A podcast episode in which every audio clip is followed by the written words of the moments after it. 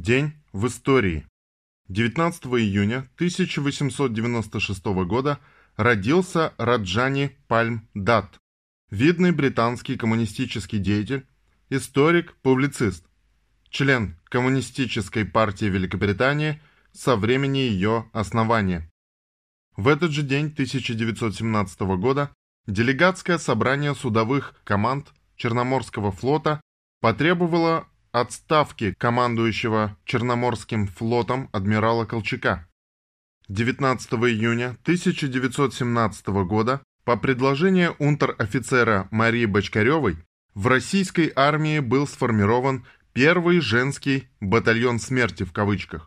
В обращении Московского женского союза говорилось «Женская рать будет тою живой водой, которая заставит очнуться русского богатыря». Всего было сформировано два женских пехотных батальона смерти и несколько команд. В них вошли более трех тысяч женщин. Один из этих батальонов оказался в числе последних защитников Временного правительства в дни Октябрьского переворота в Петрограде. В январе 1918 года женские батальоны формально распустили, но многие их участницы продолжили службу в частях белогвардейских армий. На то, что в числе защитников Зимнего дворца был женский батальон, сформированный при правительстве Керенского, указывают многие источники, в том числе и Подвойский. Цитата. «Несколько минут колебания обреченных.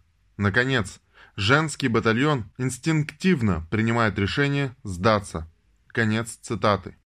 В этот же день 1919 года Постановлением Наркомата просвещения был создан Российский гидрологический институт в Петрограде. 1943. Никогда вам не понять наших матросовых. Это трепетом сердца живого. Наш матросов закрыл пулемет. Никогда своего рядового не забудет советский народ. В том огромном людском сонниче, которое с огнем и мечом рвалось на восток, не нашлось ни одного комбатанта, который бы в бою поступил так, как Александр Матросов. Ни одного. Потому что не может быть агрессия, как ты ее не приукрашивай, не вылизывай задним числом, светлой и героической. Она всегда будет подлая, коварная, нечеловеческая. А отсюда и повальная атрофия человеческой нравственности, они не способны разглядеть подлинную высоту духа и высочайшее мужество за готовностью настоящего русского советского человека следовать древнему завету отечественного воинства. Сам погибай, но товарища выручай.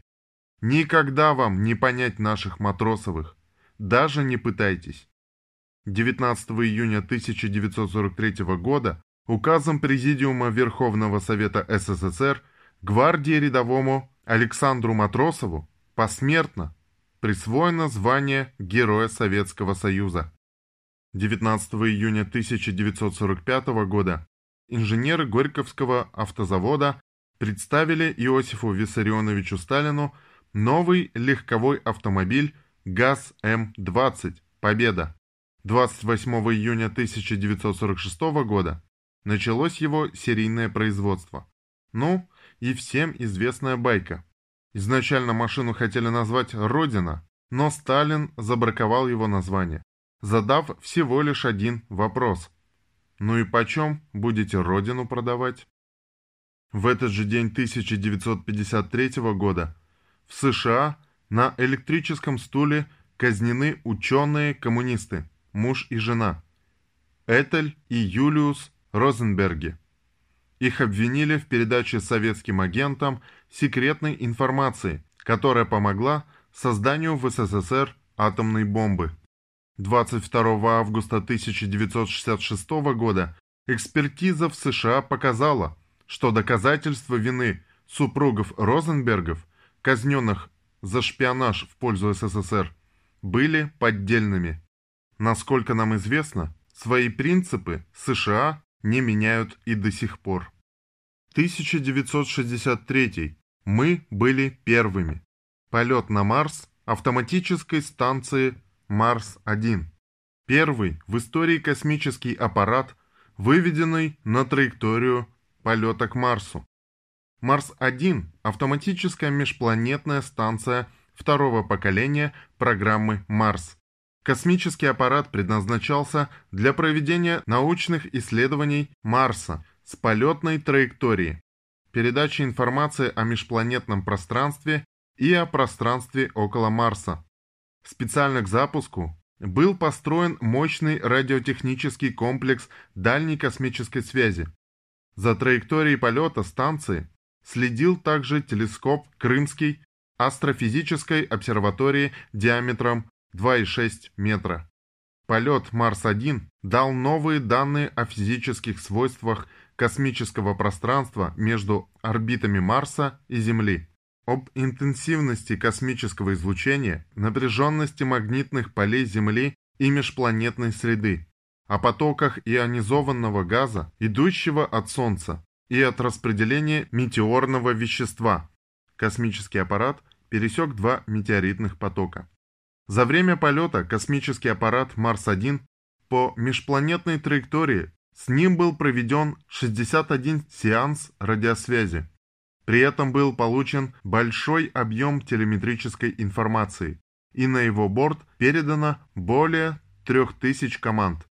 На дистанции 106 миллионов километров от Земли 21 марта 1963 года состоялся последний сеанс связи с аппаратом. Затем связь была потеряна. Но по тем временам это был рекорд дальности космической связи.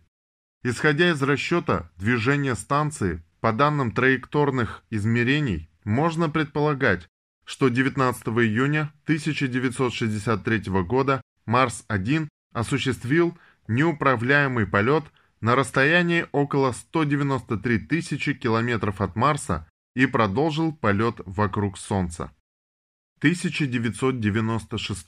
В ходе президентских выборов на пике противостояния Зюганов-Ельцин при выходе из здания правительства России были задержаны шоумен, организатор рекламной кампании «Голосуй, а то проиграешь» Лисовский, ныне член Совета Федерации, и помощник Чубайса Евстафьев с коробкой из-под ксерокса, в которой находились полмиллиона долларов явное свидетельство незаконного финансирования избирательной кампании Ельцина, которое было проигнорировано Генпрокуратурой.